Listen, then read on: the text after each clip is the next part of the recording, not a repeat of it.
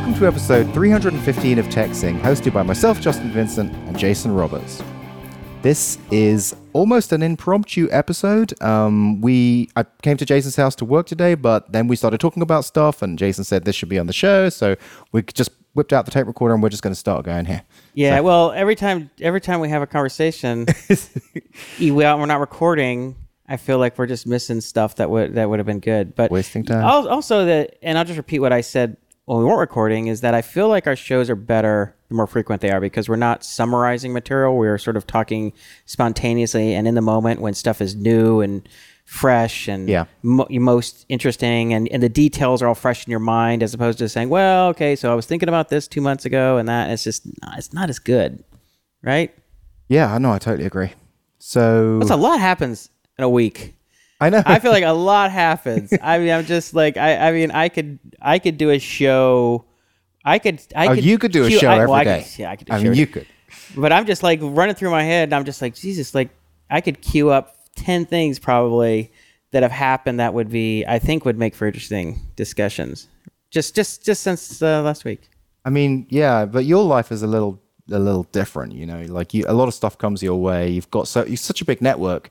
You've got so much luck surface area. That's why you got a lot. I think it's because I'm just a spaz. I think I think that's the problem. Oh, by the way, I'm looking at our pictures here, and I we probably need to update them because I don't think we look as much like that anymore. Because those are from like 2009. Right. Right. They, they are. So we're exactly. almost gone 10 years. I have definitely have more gray in my beard. In my yeah, right. Right. Well, you haven't changed that much, but I've kind of changed. So. I think you're looking better.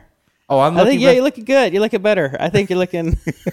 we should do a professional headshot. yeah, but I'm definitely I'm looking at that and I'm like, okay, I'm probably changed. I've probably changed a little bit. You know, it's weird when people show you pictures from like when they were in college and they're like 40. Yeah. You're like, dude, like who the on. hell is that? This is weird. Yeah. Um. Yeah. So you said you had something that you wanted to. Uh. yeah. About. Well. Um. You know. You know. I think it was. I don't know whether it was last show or the show before. You were talking about this concept of you and me like having back and forths and um, little little kind of friction slash argument, just to, and it was essentially just finding the truth. And and then mm-hmm. you also spoke about you know us when we're mocking up uh, Math Academy. That's what we're doing, finding the truth. Well, I'm just thinking that that is kind of a mental model that happens a lot. Like when I code, that's what I do with myself. You argue with yourself. I argue with myself over like a, over, over a period of a couple of days. So I'll, I'll like start. I'll start out and do you know create some classes and some concepts and think about it, and then I'll be like in the shower and I'll be like, no, that was dumb. That that's not the way to do it. Nah, you idiot. What do you think? and then I'll go back and I'll like have a second try, and then I'll go okay, and and it, you just gradually get closer and closer to the truth. So, you know, the one the one thing I'm think, thinking about specifically that I've gone through the last couple of days is in the academy, uh, people create these basically can create their project, and so they go and they create their project. But the thing is, we only want them to create their project at stage five, step four. We just want them to create their project. We don't want them to be able to check in their stats about the growth of their project. Yeah, yeah, yeah. That doesn't happen until stage seven. So I kind of was, I kind of put in all these ifs and ands, and I'm like, okay, so you know, if if this, if that, and that, and this, and then like show different screens and different stuff, and then I'm like, oh, that's that's that's really bad. I need to do something different. So then I thought, you know, I really need like a state mechanism. Remember, like you built that state mechanism for what was the state mechanism state for? machine? Was, was it for AnyFu or something like where you know they're, they're in different states, and so you can just basically query the state of what they're at. Yeah, right yeah. I, I can't remember what project. But I think a st- I think a state mechanism slash state machine is always the truth. mm-hmm. But anyway, so it's just like this simple this simple thing of just saying, okay, what you know, what state is this person, and then you just you just give back one response, just basically say, you know, create basic profile, you know, create profile with check. You know what I mean? Yeah, yeah. You know, yeah. Or, or now they can edit it. Now they can you know edit it in a different way. So that was really the argument that I was going through the last couple of yeah, days. Yeah, yeah. State machine. God, I haven't had this discussion in a long time, but a state machine is like it's more than a design pattern. It's sort of like a. Uh, it's almost. It's like it's really a computer science. Yeah. Uh, it is. I mean, it's more of a computer science um, idea concept. I mean, you go on, um, you know, uh, Wikipedia. Like I'm just, I just brought this up real quick. State machine, finite state. They call it finite state machine, or state machines. Yeah. So um, yeah, when you have situations, right, where you have states and you have lots of things that can affect the state or be affected by the state, it tends to be creating, following that kind of diagramming, par- I mean, that kind of coding paradigm can simplify. Yeah, so I don't think I'm talking about a state machine. I'm just talking about a state mechanism. So basically, I'm just saying, look, I'm going to have one variable, and that's going to give me back a state that I can then switch on, and based based on that state, I can display different stuff. And I don't need to have like 12 different ifs and ands. Well, I can have the Dude, it is a state machine. I'm telling you. I mean, a a- state machine doesn't have to. Yeah, Yeah. no, it is. I mean, a, a finite state machine does not have to be elaborate. okay. It doesn't have to. I mean, it can solve r- relatively simple problems. It can obviously uh, uh, uh, control extremely complex problems. But you should take a look at it. Just kind of do a real through, like Okay. a, a you know basic introduction to finite state machines, or how you know implementing a finite state machine in JavaScript, whatever, and and see if it's um, it might provide sort of give you some ideas of like, oh, that's a nice, we clever. kind of we all end up at the same place basically once you've been coding for long enough you'll realize oh yeah that state mechanism state machine way of doing things just simplifies everything in Yeah. fact you know i said i said that we don't have the ifs and ands and ors you do but you just have them in a specific place and they just generate the state Yeah. you know so anyway that you know after like three iterations of like thinking about it and arguing with myself and showering and you know you argue yourself more or less when you're in the shower? uh, I, it's it's it's you know what it is. It's an uncomfortable feeling.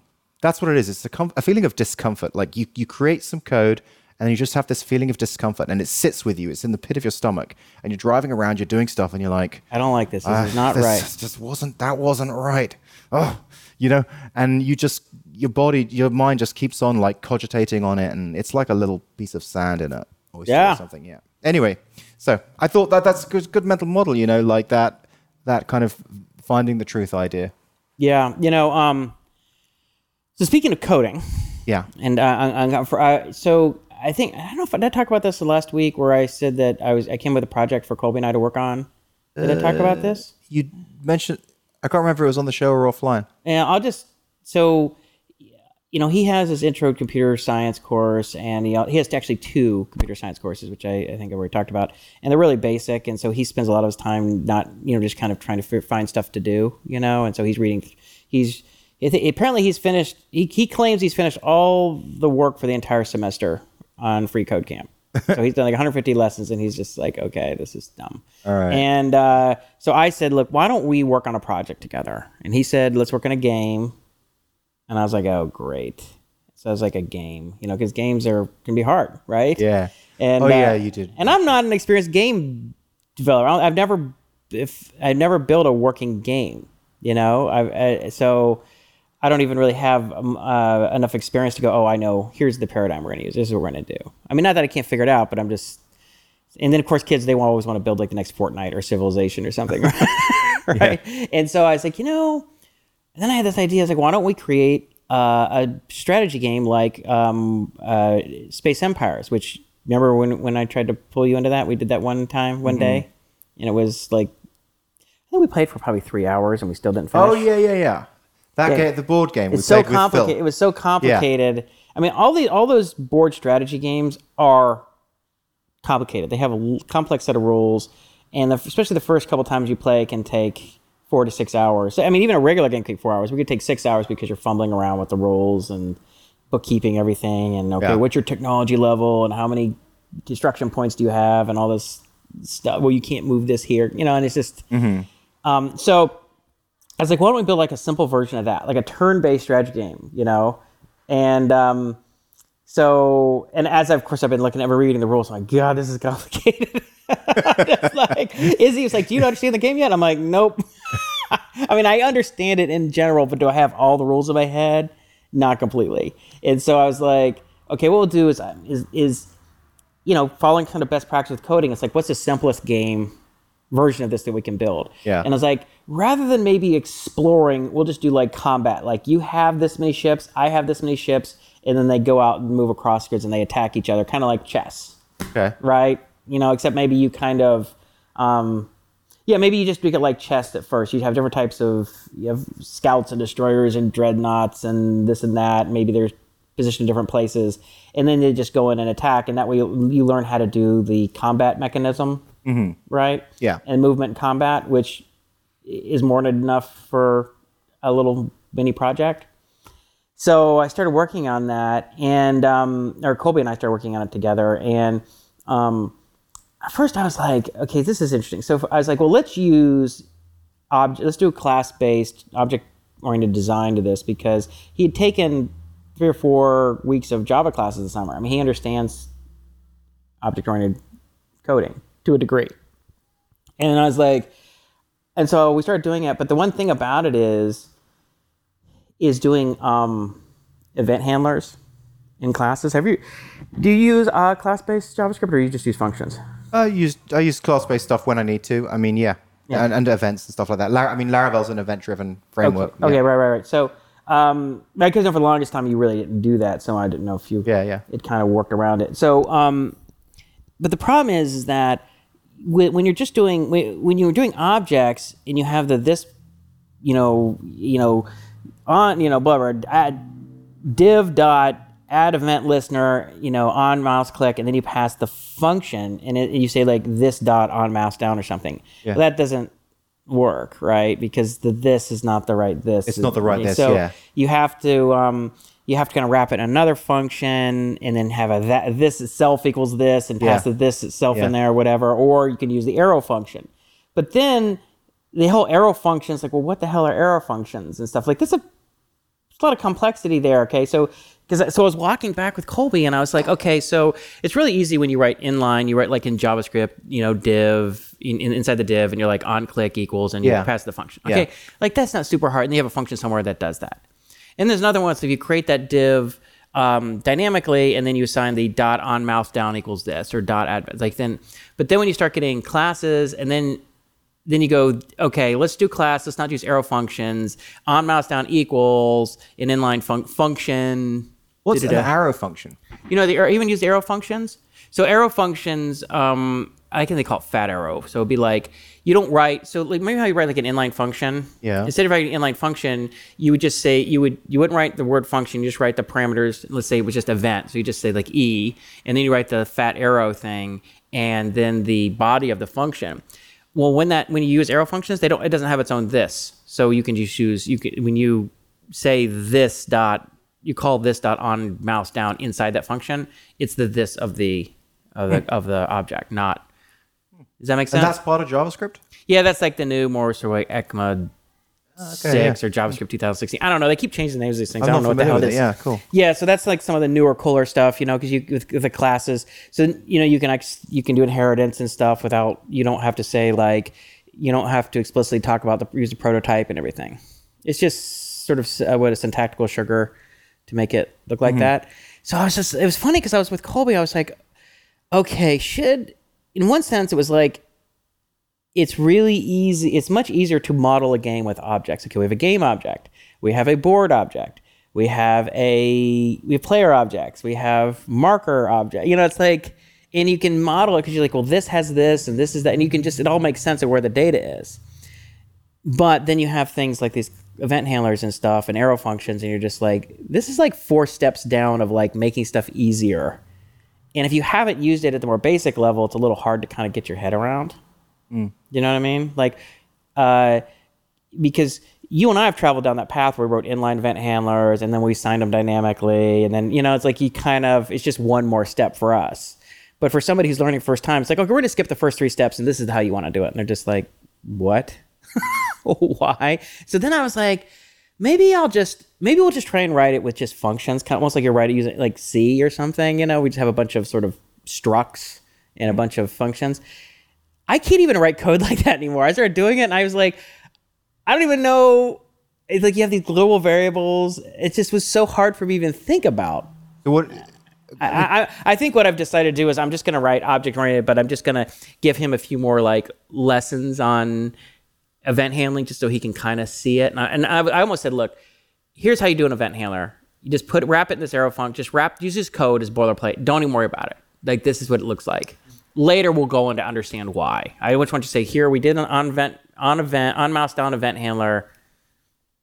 Just that just See, cut and paste this code and you can just change this thing and we'll That's talk. where I think you might want to consider doing something like jQuery, because it just makes it so easy to do that. You know, he would understand it so easily. But not with the object oriented stuff. It doesn't really change that. How do you mean? Well, if you're doing an, it doesn't doesn't change. Like if you're doing event handlers and you're in this functions and, and using this and everything, you still have to. Well, you just register. So with jQuery, you just basically re- so you do dollar, then open brackets, and then you you just say whatever the yeah, whether- on click, right? Yeah. No, uh, well, for, you just you just say what the class is, you know. So Okay. so like you the, the the target element you you can target it by ID, so that would just be a hash, then the name, or the class, yeah. just a dot and then the name, and then you basically just create a function, and then in there the this is that this. The, Yeah, the- what I'm saying. That's not really object-oriented programming. That's more of a functional, Right, Uh, okay. or not? It's not a functional program, but it's non. Um, I have a hard time creating mental models and keeping track of everything. Right, Okay. I mean, I've just done object-oriented design. I mean, that's how I've thought about coding ever since. Jesus, I mean, ever since high school. So it's like I, I don't. It's hard for me to think. Like when you look at like Do- the Doom code and they all wrote everything in C. It's like it's just hard for me to imagine like how the hell they keep track of all these global variables and you But, know like, structs you could and do stuff. you could do something like what I just described. So that that's your trigger. So it just makes it super easy to just write functions. Yeah, I'm not gonna do. And that. then- I'm not gonna do jQuery. No, but but then to to instead of doing structs, you just do like a you know, you just um you know like you the kind of JSON type initialization. yeah, yeah, yeah. You know, var equals yeah, like object literal. So that's like your objects that you're working with. So Yeah. then so you don't have like a, a littered scope that way. Yeah. could be- So you have, yeah. So you just have, but you have like you have some. you're not- uh, I mean, you have global object literals Yeah. and global like sort of collections that have other object literals or something. Yeah, so basically, your your the structure of your thing is just in those global objects, and then you're dealing with events. Is, I mean, you're just using a jQuery helper to just access the. I don't think clips. I don't think the J to me the jQuery stuff doesn't buy you anything in this case because you can just say, you know, uh, you know, you get element by ID or, or I, you know, and just get the get the, you have a you have an you access the thing and you just say uh, uh, on click or or add event listener. I don't really think it buys you that much in this context. That's just my perspective, but I'm just trying to think. I don't think, I just don't think. I'm kind of on the fence, but I, I think I'm going to do the object oriented and say, here, this is just how you do an event handler. We'll, we'll break it down. But I don't know. I mean, it's just, it is hard though. Yeah, that's definitely It is hard doing that it you have way, to yeah. make, you have to make, you have to kind of skip through three steps. I don't know. Well, you'll work it out, and we'll hear it here. Yeah, well, I kind of was getting the maddest about it. It was funny. It was was it early last was it early. It was like Tuesday morning, I think, and and um, I woke up early at like five o'clock. I couldn't go to sleep, and Sandy's like, you know, she takes Colby to school about six thirty in the morning, and she's like, I'm like, I'll take him. She's like, why? And I'm like, she's like, you just want to talk to him about the game, don't you? I'm like, maybe. nice. yeah, I just um, you know, I get a little bit of the madness. You're like, oh, let's work on the game. Let's work on the game. Um, this it's fun though. I was looking at this other thing too. Have you heard of the 13? There's this thing called like the 13 kilobyte game competition. no. So you have to your entire game zipped up, including assets of any kind, Wow. and you can use no external libraries of any kind. It has to be 13, no larger than 13k. And there's some ridiculous games. Some guy did a, like a first person shooter. What? oh my lord. Uh, there's some pretty. I, I haven't played around with that one. I played another one. And I was just messing around with it. It was it was good. I was like, this is impressive what people can do. Um, Now, did he? Is he like compiling it down to some kind of weird bytecode or something? no, no, you can use it. You can use it. You know, you can use any standard JavaScript minimizer, Yeah. but that's it. I mean, you it has to be JavaScript. And it's, it's zipped up. So zipped up, minified, and zipped up. That's the that's the the that'll bring it down thirty game, which is not much.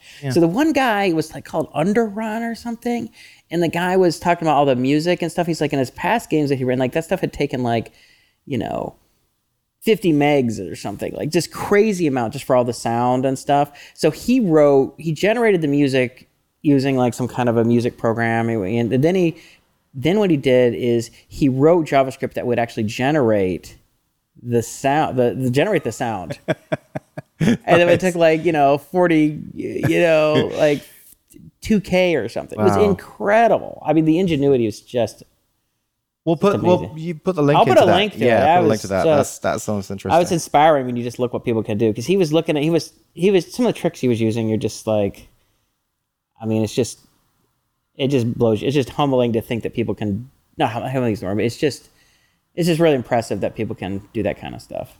Could you do an interim step to to like show the object stuff? Like rather than go full on game, Yeah. Do do like a pre game or something. Yeah, you know, it's a good point. I was thinking about that too. I was thinking what we can do is create is I can create some mini mini project challenges that are like pieces of it.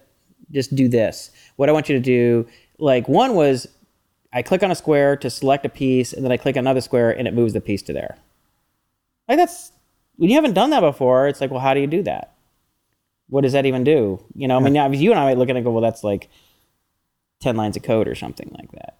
You know, but then of course it's a little more complicated. So then when you click on it and you click on it again and unselects it, and then it shows that's been selected. And, you know, there's a few Oh yeah. steps into getting that right. Cause I actually, I, I was, I actually went ahead. I, I was actually coding some of it ahead on my own. I, I cloned it and I said, let me just work ahead so I can. Because what happens is when you're not sure how to do it, and he's and he's sitting there and he's confused, and you're kind of like, oh wait, how do I do this? Yeah, yeah, yeah. I was like, let me just go through this and know exactly like this is what we want to do.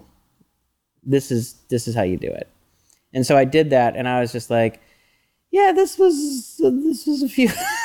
I mean, I was like, it's not hard in the sense that you wouldn't look at it and go, well, I don't know how you do that. If it, you're, it just you end up working on it longer than you thought, and just kind of like, oh wait, why is it not selecting? Oh wait, why is this happening? And then you have to just go through and debug and anyway, but um, Yeah. So um, we're we're here to work. Um, in theory, in theory, but Oh, uh, you, you, you found you found a designer, which is great.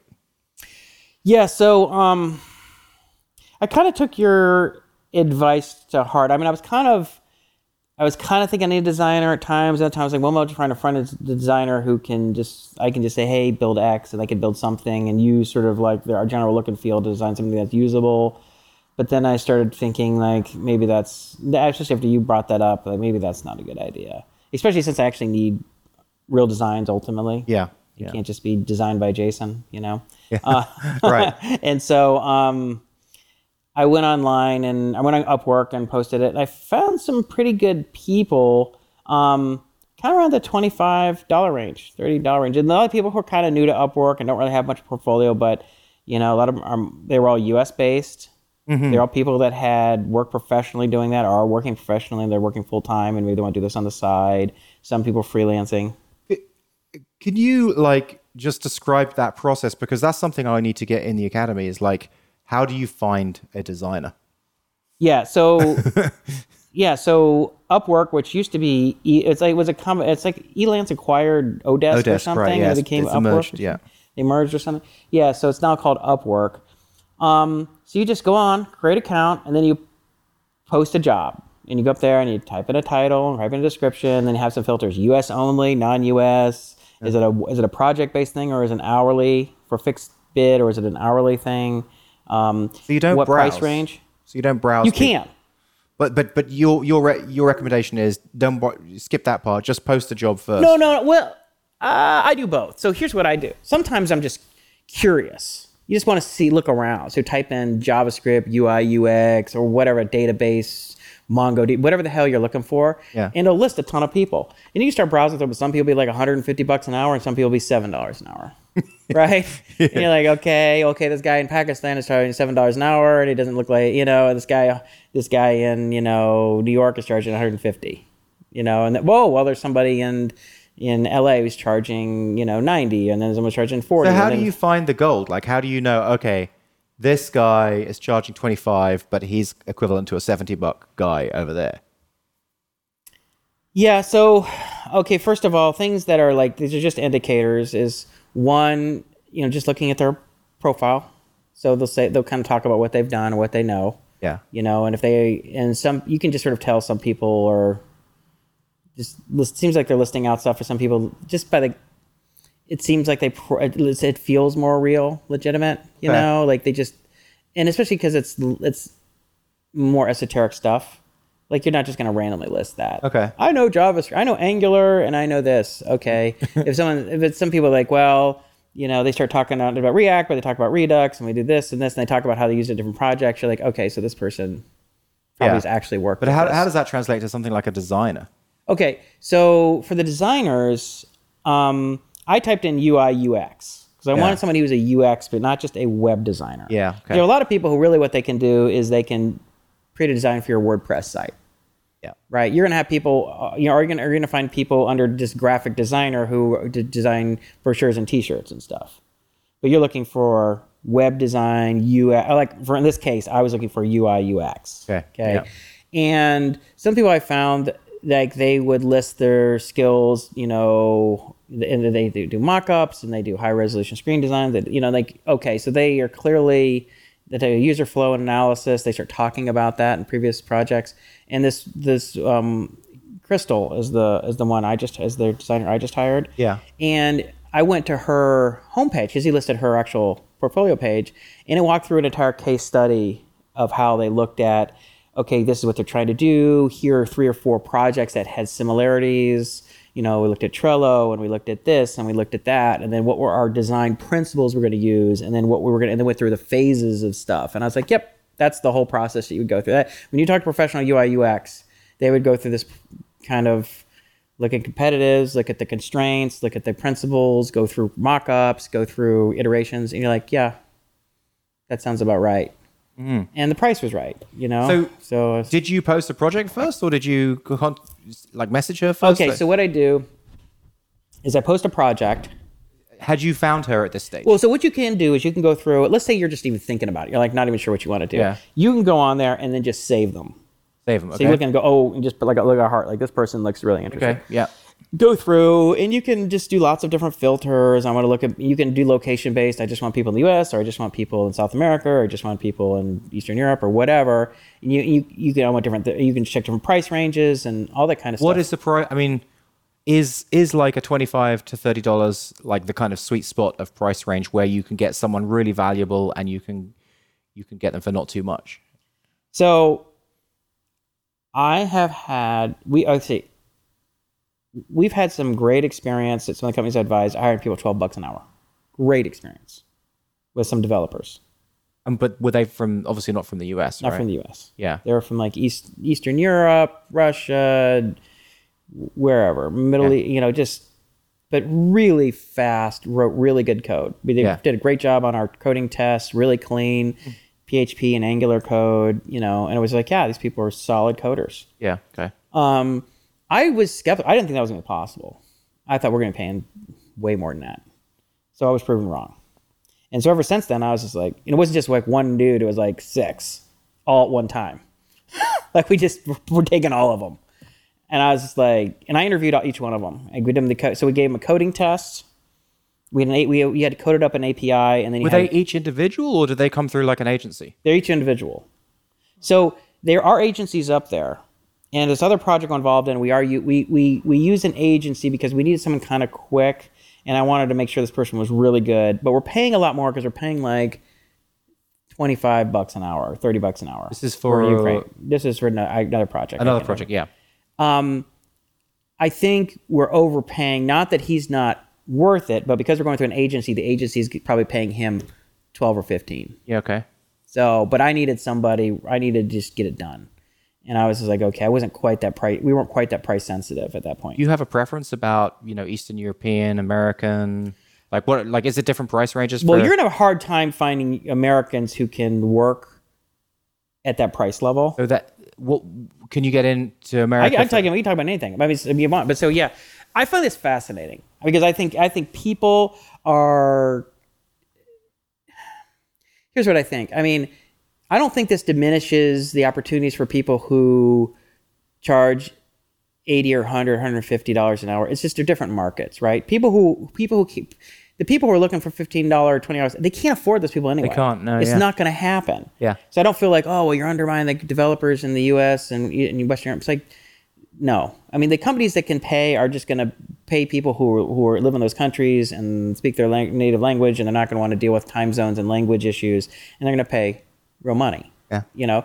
But for like start you know startups you know like bootstrap startups you don't have any money mm-hmm. you might have a couple thousand if you have like three thousand dollars you can afford to put into this. So it's like you know hiring some guy and or what ends up happening is their other solution is well you go find a technical co-founder which is often like a exercise in futility I'm going to go to meetups. I'm posting, try and find somebody, and then you have this shotgun marriage with somebody you barely know, and then they're going to work on it for free, and then after six weeks or a few months, they're going to get bored and leave. You know, what I mean, it's just like It's not usually hard to do that. It's what's much better, I think, is to go on Upwork or free. I think freelancer.com is this kind of similar, and find somebody who is lower priced and work with them and just pay them. So, for instance, this one company, DataVest, I told you that I came, I was, I'm advising them. They wasted a ton of money and a ton of time on all these really high priced people who were going to give equity and this and that, and they end up getting nothing working. There was nothing.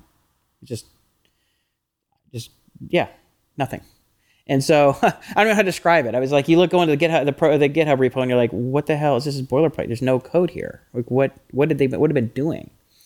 And I ha- found this young kid, and I think I talked about him right out of college. Um, 25 bucks an hour. And now we have a working version. And I mean, we've gone through many. Le- this is like uh, not just an early working, a working version in both the um, of a mobile app that is going to be uh, for, for Android and for iPhone. And we have an entire, and then we hired another guy who created an entire cryptocurrency for us soup to nuts, based on our specifications, is really top notch guy, and it cost us seventy five hundred. So far, it cost us ten thousand once we have like a final for entire cryptocurrency. So that whole thing cost us. I, I mean, I don't know how to say like, so for fifteen grand, fifteen grand for this Android, iPhone, cutting edge React Native app. We have the whole back end on Firebase and all that stuff, and it's our own custom cryptocurrency they were talking hundreds of thousands of dollars, years. We did it in um, less than two, in two and a half months. Two and a half months, fifteen thousand. It's quite incredible. Like the anyway, so that that's a whole other discussion. Yeah, but, but, but I'm just saying that I, I, I, think we should talk about this because I think okay. this is really I think this would be really helpful for some of our listeners, and especially people in your academy. Um, is that you can find quality people on Upwork to do anything you need done for not a ton of money and you can move shit forward instead of sitting around thinking about doing stuff and when we get money and then I'll hire someone. It's like no, like go and spend five hundred bucks and get this get something built. There's one. This is. I mean, what you're saying is absolutely true and very important. But there is one issue, which is you as a very experienced CTO have like a, a, kind of unique advantage in being able to find these people and manage them to success. Oh, I have an idea. Yeah. Now, I have an idea. Okay. now, like most people, a lot of these guys, a lot of these girls who who are like trying to build this this stuff, they don't have any of that experience. They need a you. You know what they need? They need a you. Here's what you do. Here's what you do. Um, part of the academy is is you go out. You could go out and vet get some coding tests and event uh, and vet a bunch and get a stable of freelance developers, sysadmins, different types of people, and slowly build it up over time. You know, like look, we've pat we've had you know these 15 JavaScript developers, these 15 PHP developers, these Rails coders, this whatever React developers. We've here we have some in India, we have some in Eastern Europe, and we have some in South America, we have some in Mexico, and we even have some in the U.S and um, we've vetted them all. We've interviewed them all. We all think they're probably good. Based on everything we tell, you got a good high high shot that they would work. And here's their link. Here's their profiles on Upwork. Now, so you would help. You uh, that's, could help. That's a good idea. And you could have in the back end. So you could have, and we have designers, and we have this and that. So you could kind of have pre-vetted stuff. So people come and like, oh, I just don't know. It's like, you know, yeah, I think the designers would be the key because because remember, like we've got twelve stages which essentially get you to the point of ready to start building it. Because mm-hmm. it's 12 stages of like validation and sales and getting everything ready. The, the point where people are losing is design. Well, I think they're design. Yeah. Okay. So fine. Start with which would be a good yeah. way for you to leg into this. Yeah. Say, okay, what I'm going to do is I'm going to go and find a dozen or two dozen designers. Start with just finding a handful, three or four, go through, you vet them yourself, and you're and you maybe you give them a little design test or you do whatever, and you can find some people that you think would recommend and say here's here are three people find Upwork. This person's fifteen bucks an hour. This person's twenty bucks an hour. This person's thirty bucks an hour. Um, you know. You also need to understand the process. So this is why I wanted to like talk talk this through with you and hear like how you had engaged her and found her. So I'm not quite clear did you search first and find her and then and then do a job and post it and invite her or did you post a job like that was just out there and then you searched and then you like how does it So what I did is I um I just went on there just kind of just just just curious to see if I could find some designers. This is the very beginning like Yeah, after our discussion the other day, and you're like, I don't know, you got to break apart the front end designer, Yeah, okay, your yeah. front end coder from designer, and I'm like, yeah, he's probably right. I should do that. And so I was looking around, and I was like, you know, looking for lower price people, but I wanted people who were in the U.S. because I needed to work with them, and I needed to have high bandwidth, high level conversations. Okay. Coders. You can just post stuff on Jira or Trello and GitHub. And a lot of these coders, especially in Eastern Europe, I've noticed, but even in other places, they write pretty well. Mm-hmm. They write. Indians not their English isn't as strong as Eastern Europeans. I've in my experience. They're fine, but they you'll you can read it. and You're like, yes, this person's clearly foreign. Right. The Eastern Europeans, you're like, can't quite tell yeah is this person just a little lazy or is that is this guy? You know, that's pretty good yeah they don't necessarily speak that. So you, you get on and try and do a video conference call and you're like, oh, this is a little painful. Yeah. But the writing is really strong. But if you have, when you're on, because I, if you're interacting purely on Slack and in GitHub issues and Trello, like you don't need it. Just, just default to that. In fact, we have 25 content developers. A number of them, Alex, is, we've been working for a year, for like almost a year. Top notch people. Never spoken to them. That's Alex. So he's like, I've never talked to, I've never talked to Sasha, one of our editors. I've never. You know, it, it's funny you should say that. Just like a very quick segue. Um, so our lead mentor, um, Jeremy, and also one of uh, one of the uh, Nugget Academy guys, uh, JSH. Um, I just just heard their voice for the first time, like Mm-hmm. after you know, like a year or whatever. Completely different to what I expected. I was I was like, whoa, that is just such a different voice to Mm-hmm. the person that I've been speaking to. I've you know how you like build a picture of someone Yeah. in your mind. yeah. Anyway, probably not a very interesting segue, but that was it. No, it's true, but well, yeah, it's funny. But so anyway, so let's back. So for a designer, I needed somebody. I needed to be able to have a conversation Yeah. because I'm not 100 percent sure what I want, and we need to go back and forth and go brainstorm and talk about things.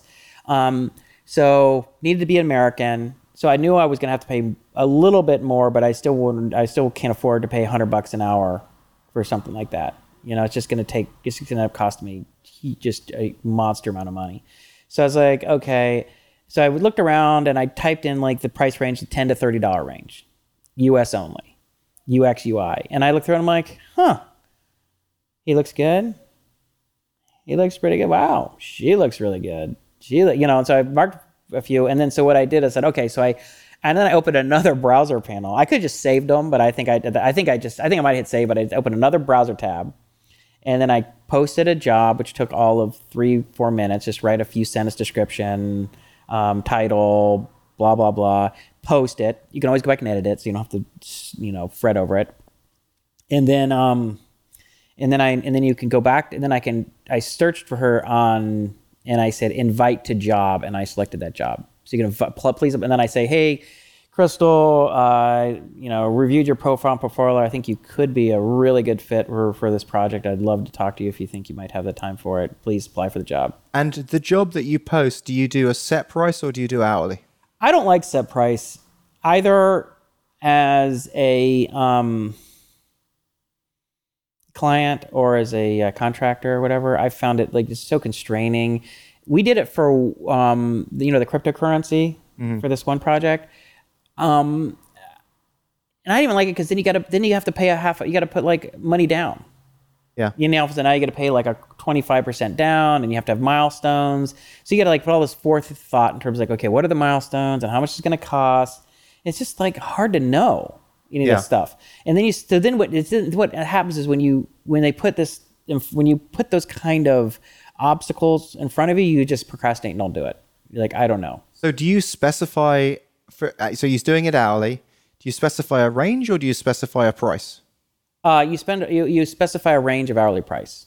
Okay, so you said like twenty to thirty. Um, I said- I in said- your I job said- posting. I said ten. They they have like three ranges, and I there was like less than ten less than ten dollars, ten to thirty, and thirty and over thirty dollars. so you do ten to thirty. I said, "Eh, I'm gonna try ten to thirty. I don't, I you know, because Wait, wait, is that Yeah. for the search or for the for posting the job? It's the same.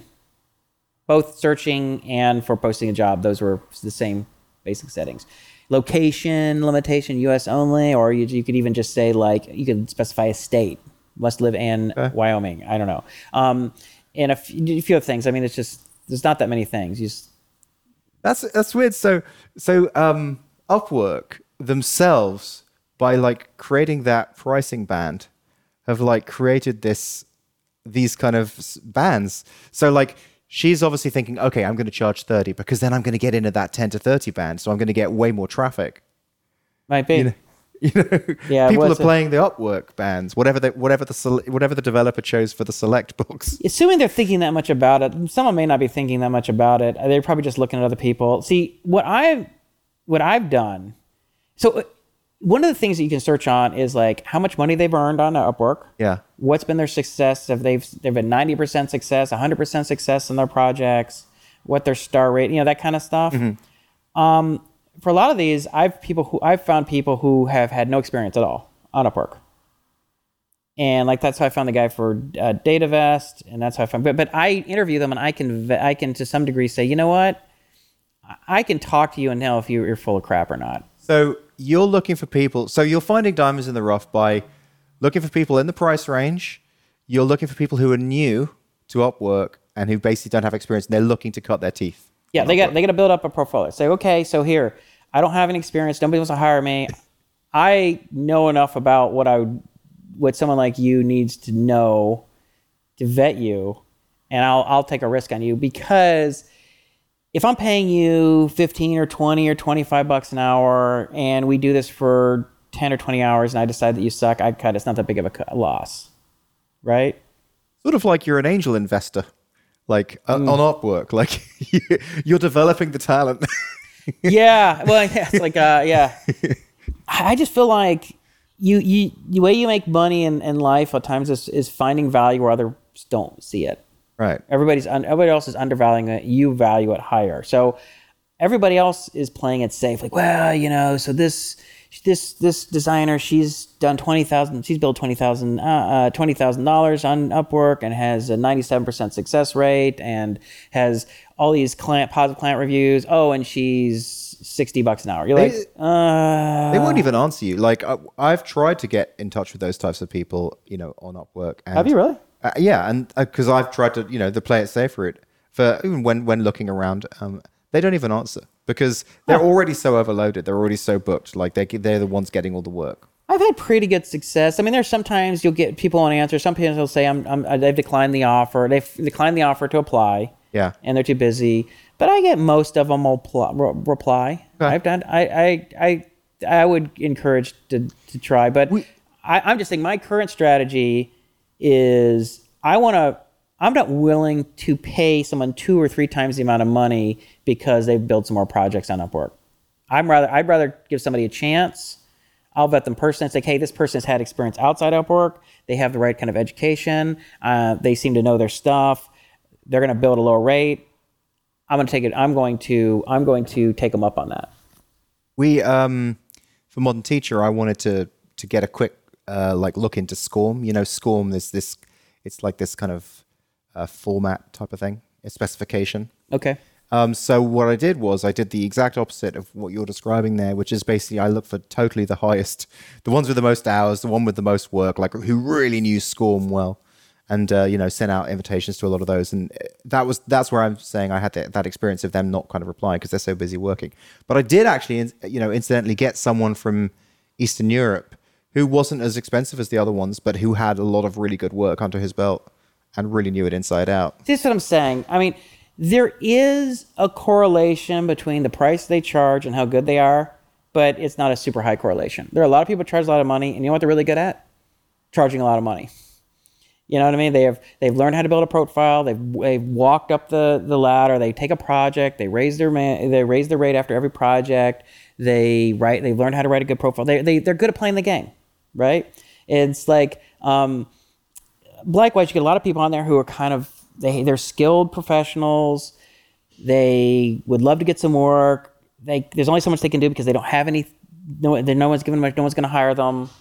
It's like, hey, you know, we'll do each other we'll do we'll, we'll do each other a favor right i will give you Yeah. an opportunity to make some money and do a project i'll be easy to work with and you'll and i'll be able to give you a really good review and i've hired a ton of people so when i give a good review our company you know has a, a credibility It's no, it's great. Uh, it's great, and you know, at a minimum, what I'm going to do is I'm going to convert this into just a, a, an outsourcer, like a, a find a designer lesson. I'll just kind of go over what we've just said and put that in there, Yeah. so that it's so that it's there, it's easy to see. And the, your idea of vetting designers as well is really good. But like, man, I got so much other stuff to do right yeah now. you don't even have to do it now i'm not Yeah. saying you have to do it now um, but it might be something worth trying Yeah, so I think I'll just make a make a lesson, put that in there in this in this the stage about building your homepage and also about building your product. Just really specific advice on how to find uh, designers, and I'll I'll do screenshots and everything. Like I'll just do a screenshot. You know, this is how you do the drop down. This is how you select them. This is how you find them. yeah Yeah, I think it's a good first step. I mean, you know, you don't need a world class designer for your V Bootstrap V1 product. You just need something that looks um, professional. You need something that looks a lot better than whatever you would do as a non designer, right? And that doesn't have to cost a lot of money. And, you know, you can start by saying, okay, I want to hire this person. They're 20 bucks an hour, 30 bucks an hour. And you're like, okay, I want to allocate 10 hours to this. I'm not going to risk a ton of money at 10 hours and get a bunch of designs. You can get some stuff out of that. Mm-hmm. You know, and I think a lot of these designers will, will work with you and you say, you know, you just kind of, you, what you want to do is really have a, a focused view of what is you're trying to accomplish. You know, like you really say, okay, I, this is what I need. I need a design for this page and this, I need three pages this is all I need, and I need a logo or whatever the hell it is. Figure have a have have a I don't know. mind if I cut cut this Yeah. discussion in and put it in the in the lesson? So it's just Jason and me talking about how to get a designer. If you want, I like Sure, just just an additional info. Yeah, Sure, if Okay, you cool, want. Thanks. but um, yeah, I, I think that you could get uh, an MVP of your app and your designs and all this stuff done for not a ton of money for something that's that that people could have saved up, you know, and say, okay, well, I have, you know, I could allocate three thousand dollars or five thousand dollars to getting something actually built, you know. You think that we could find someone who could, for a very reasonable fee, make the TechZing website look good? Probably. Probably. we could yeah. like update the TechZing Maybe. website, which looks like it It's, was. this is one of the world's ugliest websites. There's no question about it. I don't know, but uh, yeah. But I, I, anyway, just to sum it up, I found I found Upwork to be um, extremely Hmm. useful. We have, like I said, we hired all of our content developers yeah, from there. All of them have PhDs I or you're working build- PhDs. Yeah, we just building a whole like official startup. Yeah. And the thing is, is not everyone on there is going to be great. You have to be willing to talk to some people. You have to find some way of vetting them. Yeah, You know, or if you don't, you work with somebody for just a few hours and just kind of get a sense if you think they're any good. If there's some way that you say, okay, you create like a mini project, you're like, okay, I've talked to like five designers. I don't really, you can't really do like a coding test for designers. So what you can do is say, all right, I can only afford what I just I want to limit this to five hours and or three hours or whatever and design design my marketing page. You know, what can you do? And uh, you know, just don't don't find five designers and have them all do it. And basically just find someone who you think you have the most, who you think looks the best, and maybe you've talked to and they have a good sense of it, and say, okay, I'll. But if after five hours I don't really like what they're doing, or the then it's then just try somebody else. of course. Then you got to find if you don't if you don't uh, do tech, then you got to find someone to cut it up and turn it into an actual site.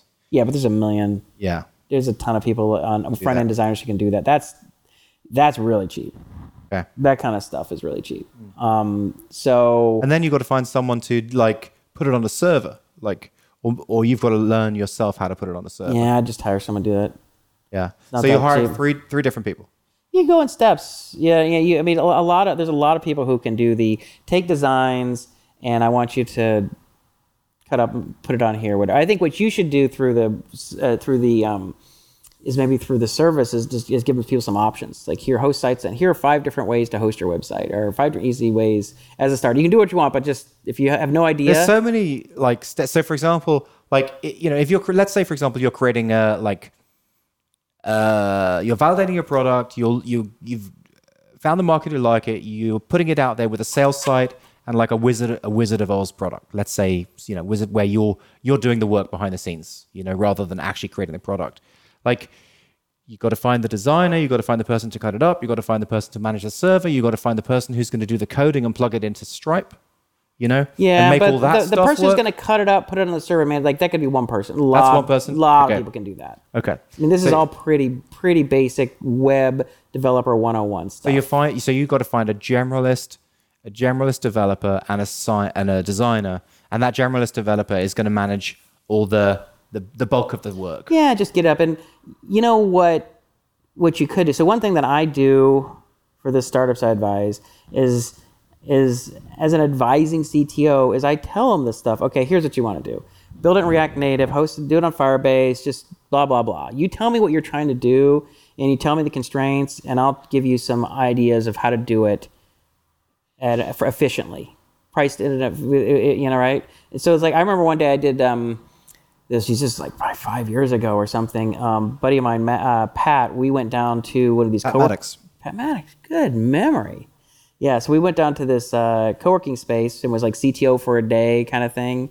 And so what was it called? And was it something like that. But so we would get an hour with each startup. We had like it was like eight startups in a row. They would come in for 50 minutes tell us their story and talk about then ask us questions. Like hey i've outsourced this to this and we're trying to decide if we should convert it from php to rails or i've you know done this and i need to build this. And so then we would say okay here's what you want to do you know that sort of stuff is really valuable. It's not really that time consuming um, but what you could do which might be interesting is maybe you could have some people who TechZing listeners who might want to just be serve as a mentor, sort of like a CTO for office hours, CTO for a day, and they can people come in and maybe they actually what would be interesting is is the academy member would write up a description of what they're trying to do, which better than a conversation because they're very efficient. They have to think about what is it you're trying to do. I want to do this. I want to do this. I want to do this. I want to do this.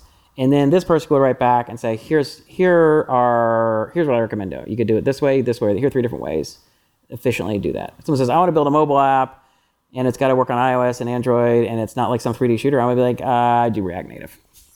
They're kind know? of like two. So like extending from our mentor discussion, like multi-class mentor. So not just mentors about you know bootstrapping, building a startup. building a there's sort of business, sort of business mentors, is- yeah. and then there's sort of the CTO membership, Yeah. VP of engineering membership. Is the people who are very technical. They have seen a wider range of solutions. They're aware of a lot of the cutting edge technologies and services, and like, well, you know, you could use Firebase, or you could use RDS on Amazon, or you could like they could just say, what are you trying to do? And what you don't want is somebody who's only working with one set of technologies. And it's like, oh, you definitely want to do Yeah. this. You want somebody who's like, okay, got a, like a long career, a few different. yeah. they say, here's, you know, and, and even me, like I, there's stuff that I'm not as aware of. I mean, there's stuff, there's, but I'm aware of enough. And tends that people tend to want to do a lot of the same kind of stuff. If someone said they were going to build a 3D game, what platform they should use, I'm not as much of an expert on that. I'd say, well, I've heard of like Unity and you know some other things, but I'd be Yeah. like, that's not a thing. If someone says, well, I want to build a mobile app or a web app, I'd be like, okay, I can give you, I can give you a, a, a few different sort of um, s- distinct solutions that would probably work depending on kind of what you want to do. Well, we've definitely gotten into a few of those kind of people through TechZing and through different networks. Yeah, I. I maybe it's be- maybe it's like a checkbox on the like. So it's it's one mentor, but like it's a check. Like I we set I set like you know they do tech, they do fundraising, they do this, they do that. So I can then say what they're what what they yeah because people have complete different skill sets. Yeah. I'm really a I'm really a growth person. Say you know like I can tell you like here's how you're gonna get your first. I can help you get your first hundred customers, Mm-hmm. or I can take you from hundred users to a thousand users. Here's here's a price efficient way to do that. You know, or here's whatever it is, but they're totally different things. So big like phases in your. I mean, it's like okay, building your MVP, right? That's like a whole nother set of stages, right? Yeah, it's very that's specific. Like, that's yeah. like your next. So you- this is like the first 12. This is up before you get to the MVP, right? Well, tw- so I've got I've got specifically, you know, because I've done that I've done that a lot of times with a lot of startups, basically creating your MVP, architecting your you know your product blueprints, all that kind of stuff. So that's all in there. So basically, it, it gets you up to the point where you're you've got everything you need to go, you know, like ready to start building and launch this thing. Like, yeah. Mm. So I do that. But ready to launch it, but not building it, what to build it in, who to hire. Yeah, exactly. I don't do that, That's a whole nother yeah. phase. It is. That, that's that's like stage thirteen. yeah, but it's like, I think that's like 13 through 20. Yeah. You know, Oh, like yeah, that's a no. whole nother series it's a whole of other steps. phase. And and and it's one, something that I've been thinking about. You know, like to truly make this work, like the academy, it's just up to stage twelve right now, which is like the launch, but it's launched with a really small minimum vi- minimum viable product or a Wizard Man- of Oz. man behind the curtain Yeah, man kinda. behind the curtain. You know, but it, for example, John Paul building Fire CI, Uh-huh. like he's bu- he's building a real product. Like He's, he's a developer. he's a developer, so there so there are developers who are going to be able to do that, but for the non-developers, it's that's You're gonna, gonna need additional phases to help additional them. phases, yeah. I, yeah, I think I think you'll ultimately need some sort of advising CTO mentoring process where they can have a conversation. I, I would I would I mean you obviously talk on the phone. It'd probably work better with written down. That way you can post these things. You could even have these things. It could be useful if they allowed to make them public later. Right. But um, it's like, well, here, the, this is what the person thought. This is what, what the mentor said. Here's some different options with links. So, and here's a link. This you could look at. Here's what I would do. Here, this would be your solution. And then, then you go on Upwork and you try and find someone who can. no, you just kind of go through the steps. But the, the the advising CTO gives the framework for in the path. Like this is what you want to do. These are the these are things. Because, I mean, it's, it's countless how many times someone has come up to you and me in our life and asked, okay, what I want to do a startup. What should I do?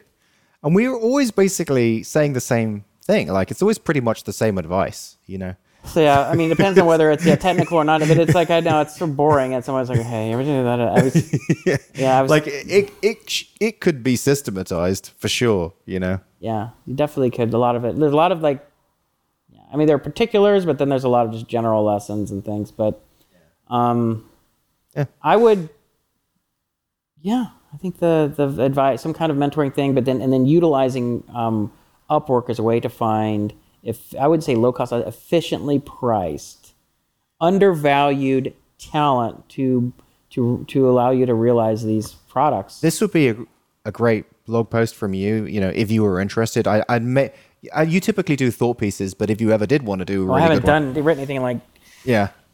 eight or nine years, probably. how long it's been? It's been a long time. So it's Yeah. been uh, seven years. So I don't know. I haven't. I don't really have a huge reason to. So I don't know. Well, to This- market the academy. But I guess there will be different different thought pieces about that. Mm. Yeah, the thing is that the, the people who would might use Academy wouldn't be reading these. thi- I mean, I guess if I wrote something that hit the front page of Hacker News, that general traffic might translate to a few Right. people. Like, oh wow, oh he's doing math. Oh wow, he's got. I might. I suppose the problem is, is you'd write this piece, it would go become really successful, and then you'd get like an email every day saying, "Hey, can you help me do my project?"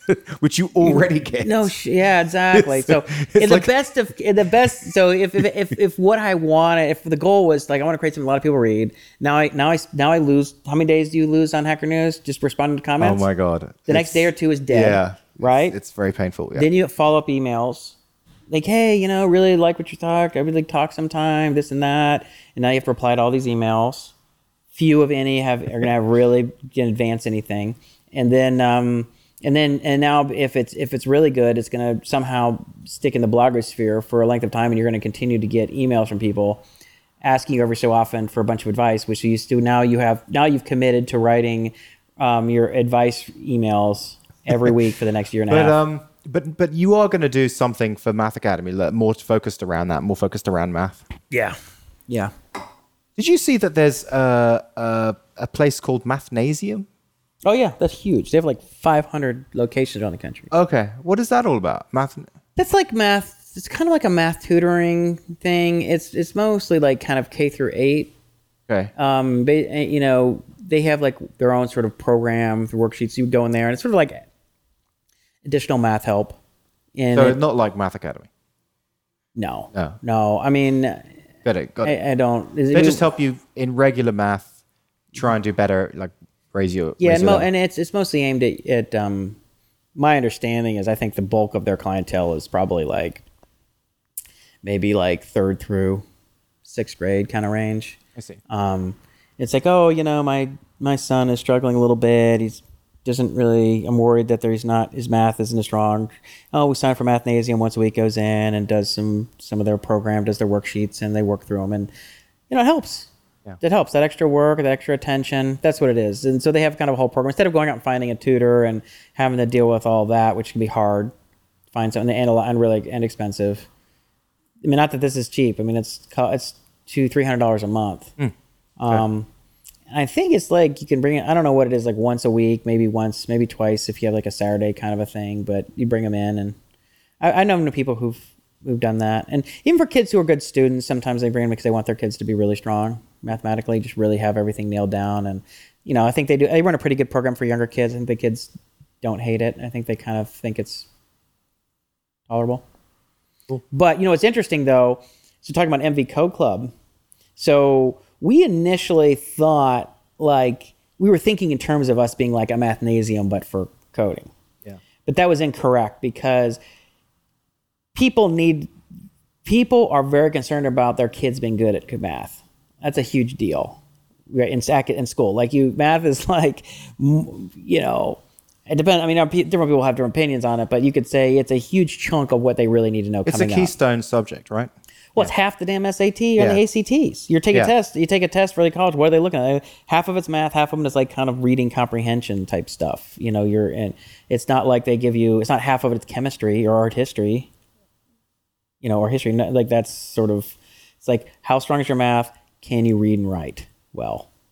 Can you analyze? Can you an- analyze complex passages and understand what's going on? Can you write something? And can you solve math? You know, more complex math problems. So it's it's important academically, right? Now, it's a gate you have to get through. Coding is not, right? Coding is more like gymnastics or karate. You know, it's like, oh, so my kid is really kind of interested in this stuff. We're looking for something for him to do. You know, soccer is soccer season ended. You know, they're just sitting around the house bored, watching YouTube all day they don't really want they want to they don't want to do basketball or they don't want to do whatever this year. What can we do? Oh coding seems fun. They like that kind of stuff right? It's like that mm-hmm. you know and different versions of that. It's not the same as like oh crap I've, it's the second email i've gotten home from a parent. I've brought her teacher how we're struggling with math she's getting d's we need to come up So with something. it's a it's a vitamin, not a painkiller. it's a what'd you say a vitamin? A vitamin, not a yeah, it's a nice to have, not Yeah. a must have. Yeah. And so that means that you, it does put some limitations on your pricing power, you know. Um, but uh, it was just interesting because, you know, that's how when you bring up mathnasium, I think about how Yeah, so because I was when you said two hundred to three hundred dollars a month, I'm like, oh, it's no wonder they've grown to five hundred locations. like, yeah. Although, you know, of course, they range in success. Some are a lot more successful than others. A lot of them are franchised. yeah. I think they charge upwards of three hundred in this area. Wow. Um, but you know, at, at MV Code Club, we charge like between 179 and like 229 oh, okay. a month. So we're not cheap. Yeah, you got it. Um, of course, the kind of people who sign up for this are going to be families that are, you know, upper upper middle class or above, and they can afford that kind of stuff. But you know, it's sort of in line with, you know, I don't know. We pay a, we pay a, a lot of money for Ari to do gymnastics. yeah. And now Ari, Izzy's doing. We have Izzy doing uh, equestrian riding stuff because she she just didn't want to do anything. Like you can't get it. She just doesn't. She doesn't want to do sports. She doesn't want to music. Da, da, da. So if- we're like, you have to do something. I don't care. It's playing the harmonica. I don't care what the hell it is. Like you, like sitting around the house and just watching YouTube is not. Does she do uh, that up by JPL? uh, no, there's actually Ronda from the Arroyo. Oh, you know, okay. uh, some, so if you just go up over Orange Grove, I mean, it's like a mile away, which is weird to think in here that we'd have. They have like three big um, uh, ring. What do they call them? Uh, Oh, I don't know. whatever. Yeah. Fifty horses. I mean, it's big. A, ho- a horse ring. Yeah, we're, sound like idiots, but Yeah. so- but I, someone's like yelling it out and screaming it out right now. But anyway, they have Um, I went and just took her the other day, and it was good. You know, just learning how to ride it and make it turn. Is and she like grooming them and stuff? That's part of it. Like they have to, they have to like learn how to groom them, and to then eventually you have to them. learn to take care of the horse and Yeah. take care of its stall, and and that's a part of it, learning some responsibility. But Yeah. you can see the older girls. I think, I mean, it's probably some boys too, but I think a lot of girls tend to really get uh, pulled into this because they all, since it's a girl thing to just love horses. But uh, yeah, I'm like, it's hard to, it's hard to like not like ri- riding a horse seems like a pretty fun thing. So we're hoping this will work for her. But anyway, the point is that isn't cheap. Yeah, That I, is can not bel- I can believe it. That's not cheap. That doesn't sound cheap. But uh, it's like, well, But just to circle back to the riding horses, riding a horse is a fun thing. Um, no, no, you know, like, no. well, have you never- ever tried it? I would imagine you would hate it for the same reason that I do, which is you just you are completely not in control. There's there's this huge big beast underneath you who can do whatever the hell it wants, and you're walking around and it can like literally run When away. did you do that? Oh, When I was a kid, you know, when I was younger. I thought it was fun. The problem is, we did it on our honeymoon. We went Yeah. horseback riding, and it was like two hours, and like I was, my legs were sore for like three, four days. I could barely. The next day, I could hardly walk. Because you had to like grip to Um, of keep course- to stay on it. Yeah, you just don't know how to bounce right. Yeah. You don't know how to time it right. You're kind of, I don't know, whatever. But your body's not used to it. I to heard it. that American horses are different to English horses, though. Like English horses is like English horses is like a really kind of like you know, um, let's just say, and not an easy ride. That's what I heard, and that American horses are more like a Cadillac. You know, they're smooth, a smoother ride. Well, I know there are tons of different kinds of horses. Yeah. You know, I, I mean, I don't, I don't, I know next to nothing about them, but um, I think it's like with horse riding. It's like, you know, huge range in skill. I mean, the, you know, the kids are here that we're watching. They're jumping over gates and doing. I mean, they're really control. Like that's different, right? You and I, we were like, we go on like for, at one time. You're just like. Duh, like you do have no control. Like they have control. Oh, yeah, Like yeah. they can make the course do whatever the hell it wants. Stop, jump, stand up, jump over something, trot. You know, that's pretty cool. And they do it really elegantly, so the, the course and there are kind of in sync. And But it's just annoying to have your body continually pushed up, pushed up, yanked down, pushed up, yanked down, like as as it's trotting along. well, I like think I think once you're good at it, you're it it's um, you're going, you're, you're in kind flow of with control. You're kind of in lo- you're in flow with it. You're you're in control over Yeah. it. You're not like the you see the professionals, and it's just effortless. Yeah. I mean, it's you like going into a car, like, ah, I'm in a car, and it's like we're stopping and we're starting, and we it's like, okay, yeah, but you know, eventually you know what you're doing. But um, all right, so you want to uh, Let's do a bit. Of, let's let's try and uh, nail some of your marketing messages. Yeah. how long we did? We did is this entire show? I mean, long it's an, it's an hour and a bit. We could release it. Considering we released a three-hour show last time, we could potentially release a one-hour show this time. Sure. Let's just say, is there anything else going on? I'm just I feel like there might be one or two other little things that we can just finish off, just to cap it off. Yeah, sure. Um, Do you have anything else thinking about? well, I was looking at a couple of interesting Hacker News threads, um, and you can post this in the show notes, but they're very, very interesting. So someone said, "Ask HN, why did your startup fail, and what did you learn?" You know, Okay. and it's just like this long page that could basically just be the poster child for Nugget. Like, you know, we okay, look, we say don't do that, we say don't do that, we say don't do that. Like, there's so many reasons. Was this people- the one that was like the made right or something? Was like the apparel, custom apparel one? Uh, no, no, no. one? It's just it's just to ask HN why why did your startup fail and what did you learn? oh, oh, okay. It was This an ask HN. So there Oh, was a lot of people saying, "Oh, I I didn't validate my product. Oh, I scaled too early. Oh, I did this. Oh, I did that." And you just look through this whole thread and like you can you can go through the whole thread and go if you if you know the content of Nugget like I do, you can basically go, "Yep, we teach for that. Yep, we teach for that. Yep, we teach for that." So that was interesting. Um, and then the other one was like, how uh, another ask HN, how much did you make when your startup exited? Mm-hmm. And that is supremely interesting. Like, Yeah, so what'd they say? so, I mean, what what else could it be? Pretty much everyone said nothing. You know, Hmm. like I a thirty year career, I worked for five startups, nothing. You know, like Wow. uh, you know, a lot of people said, I don't know, I worked for a startup for five years, I made fifty grand. You know, like there's just a lot of cases like that because of the way that it dilutes. You know, the way that Yeah. it works.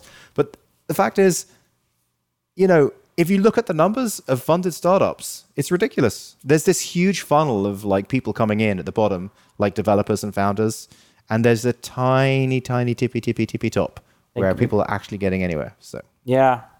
So I just thought that was a really interesting. That is that's depressing, I guess. That that's true that you could work at like five different startups and still not see a, a big return. Well, I mean, that's what happened to me. I mean, you know, and then Plugio, like Plugio, some side project, working a couple of hours every day. You know, that that resulted in like a quarter of a million dollars yeah, coming my way, Right. versus, you know, all the other highfalutin investor talk and all that other stuff. didn't really work. Yeah. yeah. This this this thing with Math Academy is I've just been deciding about whether to take investment for the software portion of it, and I've been sort of. I talked this guy. I don't know if I talked about this in the show, but um, I, I hope I'm not repeating myself, but. I don't think you are. uh, like I, um, we you know we Sandy and I, oh, I don't know if I told you we were profiled. Yeah, I think I told last time we were profiled in the alumni magazine. yeah, you did mention Chicago. that with a nice picture of you yeah, right. So um, wearing the same suit jacket. no, it was just as my same polo, Same. white and blue like polo shirt Okay, that I apparently wear every day. right. It's according to the photographs, photographic evidence. Um, the uh, so I got I got I got other than a couple texts from friends of mine who were kind of like thumbs up. I got a, uh email from this guy who um, graduated about 10, 15 months, years before me, but had taken had started like five biotech companies and taken them all public and had been successful. And he was really really nice guy. He was super excited about it. He's like, this is awesome. And I said, well, let me ask you a question. And I'm like, well, he was at, I believe he's asked, he's like, are you going to raise money or this or that? And I was like, well, I don't know. I'm just been thinking about it and I'm having a on. And I, I told him my pros and cons. He's like, I wouldn't do it.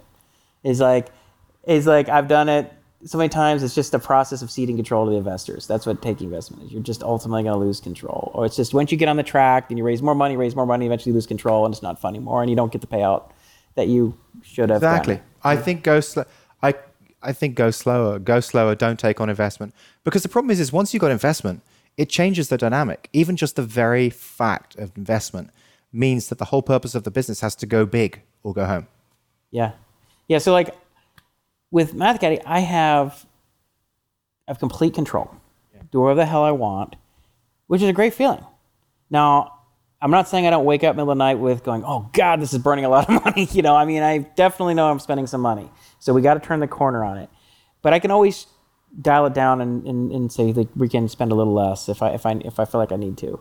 But um, but uh, just having control of it is a uh, for me is a big deal. I don't really want to have to explain myself or ask someone's permission or negotiate with somebody or anything at all. And uh, that's a great feeling. And it's probably the same thing with, with Plugio, like or Nugget. Like, you know, you can. Oh yes, you have a partner in that, but Yeah, but it's it. it's the same thing. I mean, having a like basically just not having investors, Not having investors. changes the dynamic dramatically. Now, you know, if you have, it depends on the way that we were speaking about bringing investors into Nugget, like, and the context of the investors were going to be distribution based rather than like equity based and uh-huh. exit based. Problem with investors is the whole thing, the whole thing dri- drives to. um I've, I'm really thinking about this a lot at the moment, to be honest. Like, um, what I've realized is, is if you want to break it down to two basic concepts, bootstrapping and that whole thing is founder first thinking. You're thinking it's the founder first driven, right? So that's exactly where you are. But investors, it's, it's investor first thinking. So if you think about that as the center of the onion, right? Investor first, well, everything's built up on built around it's built them getting around an exit, them, them getting, getting an exit, right? So, er- so you have to find the right people. You have to go through these multiple stages. Like the product, the product has to become more and more scale. Or, Like, or, or you know, or but the other thing you can do, which is just it's just a little bit of this is a little bit of threading the needle, is like you have to raise money from people who understand that you're not going to raise multiple rounds, and that it may be a little unorthodox the exit, it may be dividends, Yeah. it may be something else that they're going to get, you know, or they may have their shares Like MV Code Club? like MV Code Club. So like for Doug, you know, I I my my goal with him is I you know, well, well, first let me say, I don't really don't want to raise additional investment. I don't think we're going to need to do it. I think we're going to grow. We're growing enough off our own uh, organically, and I think we can take out within a couple years. We're able to take out. Um, you know, we can be debt driven. We can bank loans. Two more years, we can get the, the the size and the interest rate that we need to, to to fuel whatever growth we want. In which case, screw trying to go and, and raise money. But as an investor myself in this, um, if I raise a bunch, then it dil- dilutes me, right? I mean, that you could say, well, it makes the pie bigger, but then now later investors are bigger and they always want to come in and kind of like diminish the people that came before them and say, hey, we're the we're the big shots now. And I, I just thought it'd be Doug and I. It makes the pie bigger, but does it really make just thinking about you as a founder? Like let's say let's just go down we were going to go down the investment track. Like what is your goal? I mean, what is your goal? What is a founder's goal? What is any founder's goal? Like is it it's just to basically create this beautiful business and to like get it to a point of like Being successful, making money. successful, making money, and and then being being happy with your life, right? I mean, it. You don't need investors to make that happen.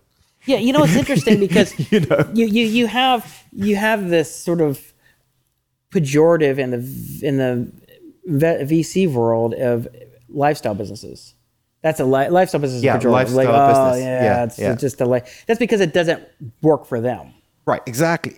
But if you're a founder, a lifestyle means that you can have a great life. Great life. Right? So whether it's a small where it's like you and two or three or four other people making something that makes a lot of money, or you could have a hundred people working for you and you know you just hold on to a thing and it make and it, you you pay you take a nice salary and you take nice dividends and you grow every year and like that that would be fun and you know in the case of MV Code Club, Doug doesn't even work, he works full time.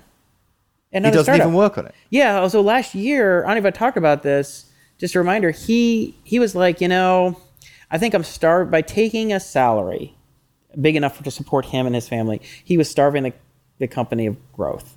That was our growth capital. And he's like, you know, I think it's better if it wasn't enough money to re- for him and his family to really do the things they wanted to do. You know, they live in Mill Valley, which is not cheap, and to buy a house. And he's like, we don't have enough money to do that, but it's enough to starve off the company. So it's not really serving either purpose. So he's like, I'm gonna get go get a job, a CTO, VP of engineering at some startup, and then you know we brought this um, this this uh, woman who was running the more marketing into sort of more of a just running operating the company, and she does it now. And so now he, you know, he I mean he's he he runs it, but sort of indirectly Yeah.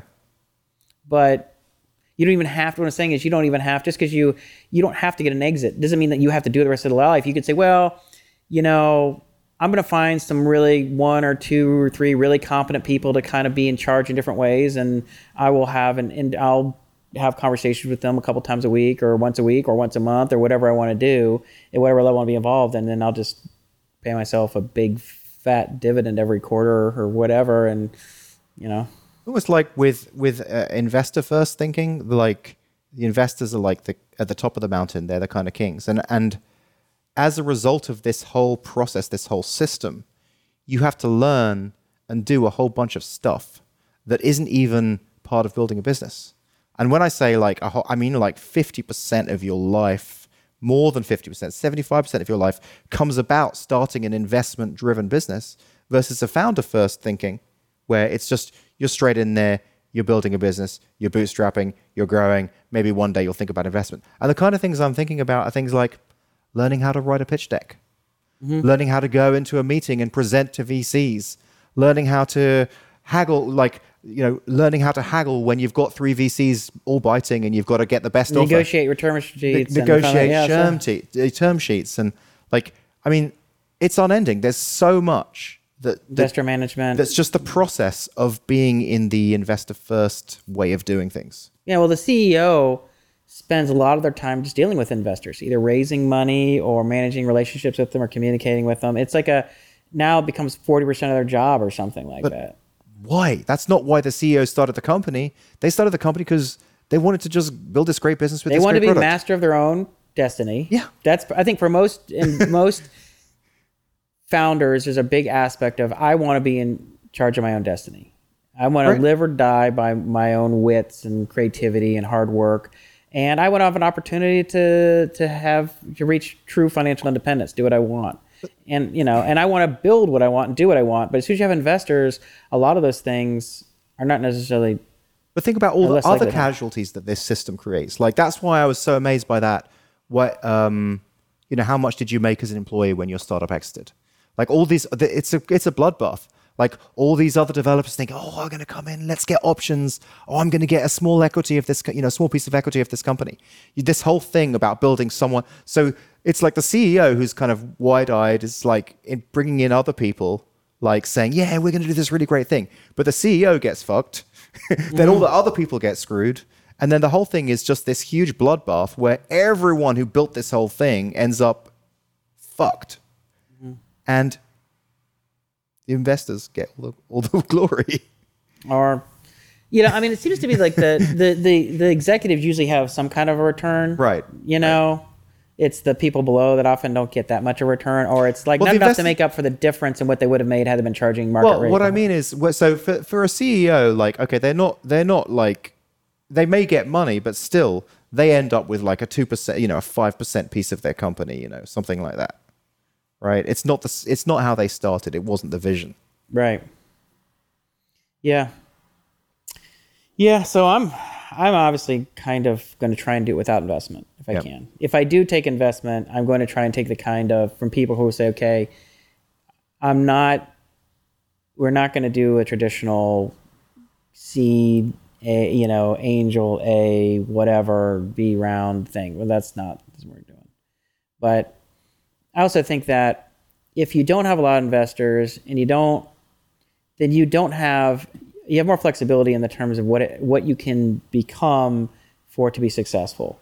So if if you have a small company and you're like, well, we're never going to get more than making a million dollars a year as a company. If you're by yourself and you say, well, I have X payroll and this and that, I can still pay myself a really nice salary that's much more than I would have made as an employee in most places. Hmm. It's a huge win.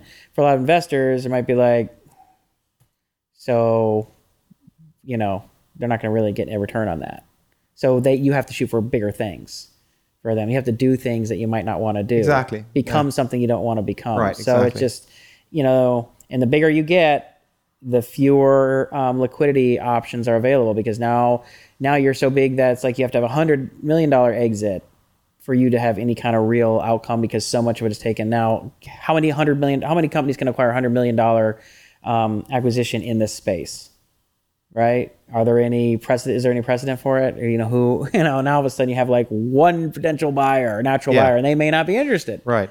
or they're going to end up paying you a third of that, and then you're screwed. And you can't just coast because the investors are expecting the exit event. So they're pressuring the hell out of you to get to an exit event.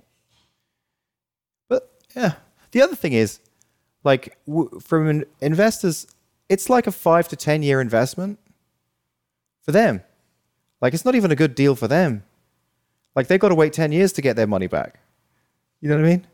Like, if they just bootstrap, they, could, they, they, they should put their money into like a hundred bootstrap companies, you know, uh, with some kind of dividend payout rather than go for this, like, The VCs you're talking about? yeah.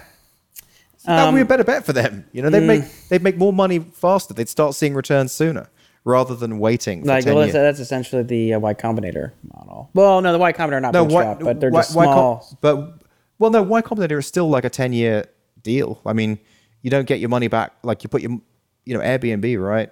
That t- takes ten years. to Yeah, get. I mean, I think if, like, for instance, let's say that at Nugget you created some sort of uh, sort of, sort of matchmaking, like investor Right. thing. You you'd want to create like some sort of standard, like this is the kind of investment this is going to be. This is not we're not following. You know, for people who are on the VC track, are people Oh, who yeah. are not. And it's like if you're not, these are people who are looking to pay dividends. You know, do do offer dividend payments once they reach X amount of profit or whatever. yeah. So you'd, you'd have two tracks. I mean, uh, yeah. I mean, the VC track. I don't know. But that's funny, the the bloodbath. Oh, did I mention put the other community? I don't think I mentioned on the show. Did I tell you that another book picked up uh, how uh, did, uh, put how to how to increase your luck surface area in it? Yeah, you did. You mentioned that. Yeah. I did did it on the show. Yeah, you did on the show. Yeah. Okay, I was don't know if I'm right because I saw the buzz. That was not the last show, but the show before you mentioned it. Ah, it's, it's in the show notes. I got the Yeah. book. She sent me the author sent me the book. Which Yeah. is nice. Can, it's like can you learn how to be lucky? Is the name of the book. Why? Why is it the bloodbath funny? Why is it funny? No, the you said you said that's funny. The bloodbath. That's funny. Well, it's just. I mean, it's not funny. As this, it's just. Um, it's just interesting. It's it, because it's different than kind of what people would expect. I think people would you'd think, oh, everyone's like, oh, you know, yeah, we bought our I got enough fame, bought our house. I was able to retire for early, and I spent the last ten years kind of doing whatever. You know, instead it's not that. Unless you're reading, unless you're selectively reading the ones, it just seemed like very few people got exits. I mean, it's obviously probably going to be a self-selecting bias in the sense that um, people who are adding to that thread are going to say, "Well, I don't know. I don't know whether there'd be a bias to say, oh, it didn't really work out for me, or a bias to say, oh, it did. I don't. I don't know." But You could imagine that people who did really well aren't going to want to go out there and brag and say, "Oh yeah, I made uh, ten million dollars or made I five mean, million dollars off this." It's, it's like a pyramid. I mean, it- like it is a pyramid. So the simple fact is, the vast majority of people did are not going to do well because very few, even it just even on a basic business level, like you know, two in eight businesses are successful, right? That so you're already eighty percent of people are like, no, going nowhere, right. You know what I mean? So you're dealing with the t- the twenty percent. Then out of those, how many do well? I mean, as we've seen, a lot of successful companies, you, you go in with a percentage of equity, and after five years, Yeah. Interesting. interesting. So let's let's talk Operation Superhero for just a minute. Please, please. So um, I I've heard I, I don't know if I talked about this in the show, but I did? my elbow's been bugging me. yeah, Been trying to work around it. I think I'm throwing in the towel and I'm gonna go get a cortisone shot. I'm going to the doctor's appointment. Okay. I'm just like I've been. Tr- it's been last. I don't know. It's probably been like, geez, six weeks, two months that I've been sort of trying to lift around it, and Yeah. I even took like a week and a half off, and it's just kind of not getting better. So, Okay. Problem is cortisone shots hurt like hell. you've had a few of them, right? Yeah, well, I mean, yeah, I did. It's not that it's not that the shot just hurts. The shot hurts like hell, that's for sure. But you're like the next few days are in pain. So it's like something you really want to do, that you absolutely have to do it. You know, like if I wasn't working out, I'd just be like, well, What does it do? Why does it fix things? takes down the inflammation. I don't know exactly sure what the mechanism is, but essentially, like you know how you would ice to take down inflammation or something. It's like super ice. It's like so so like for my shoulder. What do you, what, what do you? So I did something to my shoulder and that inflamed it. I don't know what. If I lifted something weirdly or was in the football with Colby, I did something, and I spent about almost a year, maybe ten months, just not doing anything because my shoulder hurt. I hmm. couldn't lift weights. I couldn't do anything. And I was like, well, I was ice it. And I was just like, eventually it's got to go away. And it just was not, at first, initially I thought it would be, I would just be a few weeks, you know, in a few weeks turns into a couple months and turns into six months, which turns, and you're just like, Jesus, I can't. So, but I was, I, I assumed it meant surgery. And so when I went and saw the doctor, was, I went to his orthopedic surgeon. There's a place down the down the street. It's like a, a group, and they are like all the surgeons for all the local sports teams and college teams. So they're they're really good. And um, he's like, yeah, you know, you know, because I had an MRI and everything, and he's like, look, why don't we just try a cortisone shot? You know that. He's like, you do conservative. We can do. We can try some rehab stuff. And I was like, I've been trying that. And he's like, all right, well, you can do a cortisone shot. I'm like, yes, let's try that. And so we did that, and um, yeah, essentially it just worked, fixed. Like a week later, I was good, and it's been fine ever since. Jeez, You know, crazy. and so I'm like, I'm like, damn it! Like, why? I lost like a year just sitting on the bench. You don't the wanna bench. waste a year, yeah. And now I was thinking with two months, it's like, am I just like kind of screwing around, wasting time? You know, and I'm trying to learn my lessons. Like, you don't want to go running off to the doctor and getting something just because something hurts for a couple weeks. Sometimes just give it a little bit of time, stay off it, ice it, do some rehab, stretching or whatever, and hopefully to come together. But after a couple months, if it's just not getting better, it's like, you know, you might just be wasting time because then you're going to set up for another two months. It's still not going to be better. And you're just like, damn it, you know.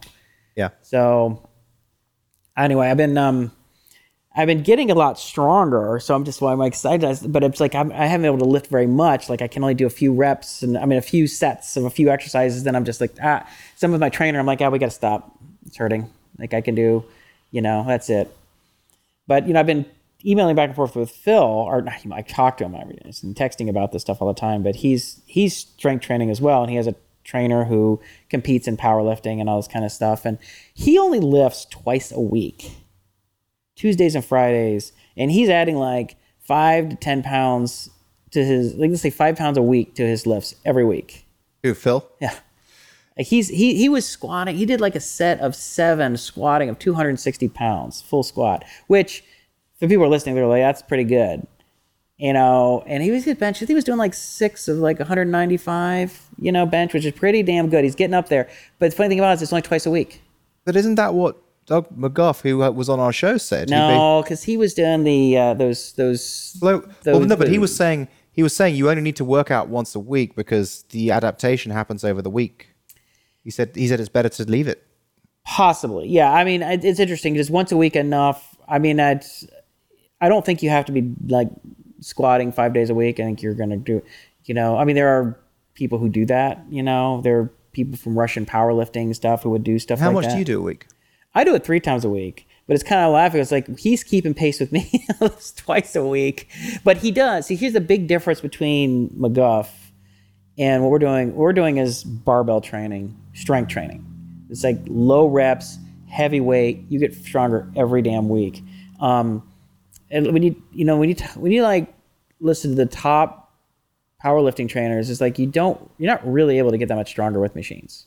It just doesn't happen. Yeah. And it was funny. I was listening to this big thing from uh, like Mark Rippetoe, who's like wrote Starting Strength and Practical Programming for Strength Training. He is like the, you know, one of the grandfathers of strength training in the U.S. And he um he goes on these rants. He's like, yeah, you know, he's he's like my worst outcomes and things I regret more than anything is we had this client back in the 80s and he was this doctor was this older guy he was really frail and was really nice and stuff and i had my one trainer and because he was so frail i was just doing machines with him and after three years he got no stronger. He didn't get stronger at all. He's like to this day i is the only time i've ever had anyone allowed to use machines and not barbell training and he's like because you you lift the barbells you strength train you get stronger every single time. It's like clockwork but machines you don't he was still just as frail three years later and he's like i still regret that he would have lived a much better life yeah. had been able to add some strength to his body um, so i'm kind of skeptical i was kind of thinking that maybe you could but i'm i've i've because i tried to do it for a while and i didn't really see that much difference i'm not i'm not Are you going to try two times a week like Phil? um, no, because I'm trying to do something that's a little different. I'm trying to do like the vertical jump stuff. So I have a little more, few more things I have to do with explosiveness training and you know, But not just maybe, pure strength. but maybe you could try the two times a week just to see what happened, and then build yourself up to a point, and then flip to the three times a week. Save yourself some money with the trainer, and maybe your body, the adaptations happen better. Uh, yeah, I don't know. I'm, I'm fine with three days a week. I think part of it is I like it. Yeah. Like I want to train. So the thing is, like if you do it too infrequently, you're just kind of mentally out of it for me. Not that two is too bad, but I mean, again, with strength train, with Phil is not trying to dunk a basketball. He does. He Yeah. does not have. He's not power training. He doesn't have to do plyometrics and jumping. All he has to do is uh, squat, deadlift, overhead press, bench, and heavy pull. That's it. It's five exercises. He does four. He alternates between ben, uh, squat and deadlift each day, each of those two days, and he does the other, you know, or three or four. So he has to do, and he's getting stronger and more muscular every week. Um, but if he was like, you know, trying to jump, you're doing power training, explosiveness training, you have to do the actual whatever your athletic activity you're trying to do. If it's sprinting or jumping, you actually Right. have to do that thing. I see. And um and you also have to bridge the neuromuscular gap with like power training, like, you know, jump squats or power cleans or what anyway. So it's just it's just more stuff like we can barely fit it in as it is. Okay. So I wouldn't really be able to do the um I don't think I would be able to really be able to accomplish it. Um but it is interesting because we're talking with Phil, it's like, you know, and the funny thing is when you're just strength training, so not only are you getting stronger, you're putting on, you're packing on muscle, and you're burning calories, you're burning fat. But he's like, two days a week, most of the time you're just sitting around, you know, shooting the shit with your trainer. Like you lift and you spend like three minutes just kind of, you do your five reps and we're just kind of talking like, okay, let's do another set. And it's like most of the time you're just joking around, just standing around. And you're like, it's fun. And it's like, we, we calculated like, okay, so if you did it twice a week, the number of reps, you do about as much, you spend about as much time actually lifting weights as you do in a month as you do brushing your teeth. Yeah, But yet you can change your whole entire body. You can change your life. that's crazy. But people are like, I don't have time for that. I'm like, yeah, bullshit. You don't have time. You definitely have time. You know, and you can, and it's just, just a, this. You need? Would you need? Does a trainer like maximize it in a huge way, or could you just go in and do it on your own? you could do it on your own. I think that for people who are not, um, not experienced at it, it's nice to have a trainer at least initially because they f- it kind of keeps you accountable. Yeah. Forces you not to not to go too light or to quit too early or to skip a session. Keeps you they're they're like form Nazis. I mean they are on your butt about you know pinch your shoulders, you know keep your core tight, you know di- you know keep your knees out, you know whatever it is which keeps you from getting injured. And and it's it's nice when somebody else has the program and they're like this is what we're doing today as opposed to you kind of thinking, well, maybe I'll do this, maybe I'll do that. Because it's easy to start kind of like sloughing off and not really pushing yourself. But if you're like experienced, you know what you're doing, you're you're very much self accountable, then you can do it. I do. I have a trainer because I tend to injure myself, and it helps with that. Also because I went to do all this like plyometric and jumping stuff, and it's like it's hard to find space in the gym and pull out all the equipment you need, but if he does it, it's like he's the trainer. Like he pulls out the the ladder, he pulls out the boxes for the box jumps. If you're going out there and you're like pulling all this crap out, you're like, what's this guy doing, man? He's taking up all this space, you know? it's like the trainers kind of do that. So Right, it's right. kind of nice to have that. Uh, they Yeah, kind you're not the one who's in trouble. they kind of go in and ask everyone at the rack, right? You guys down? Are you guys down? Are moving in here? And it's kind of it makes it a less awkward. But I, for me though, from necessarily getting hurt, it really is like I can't skip a session.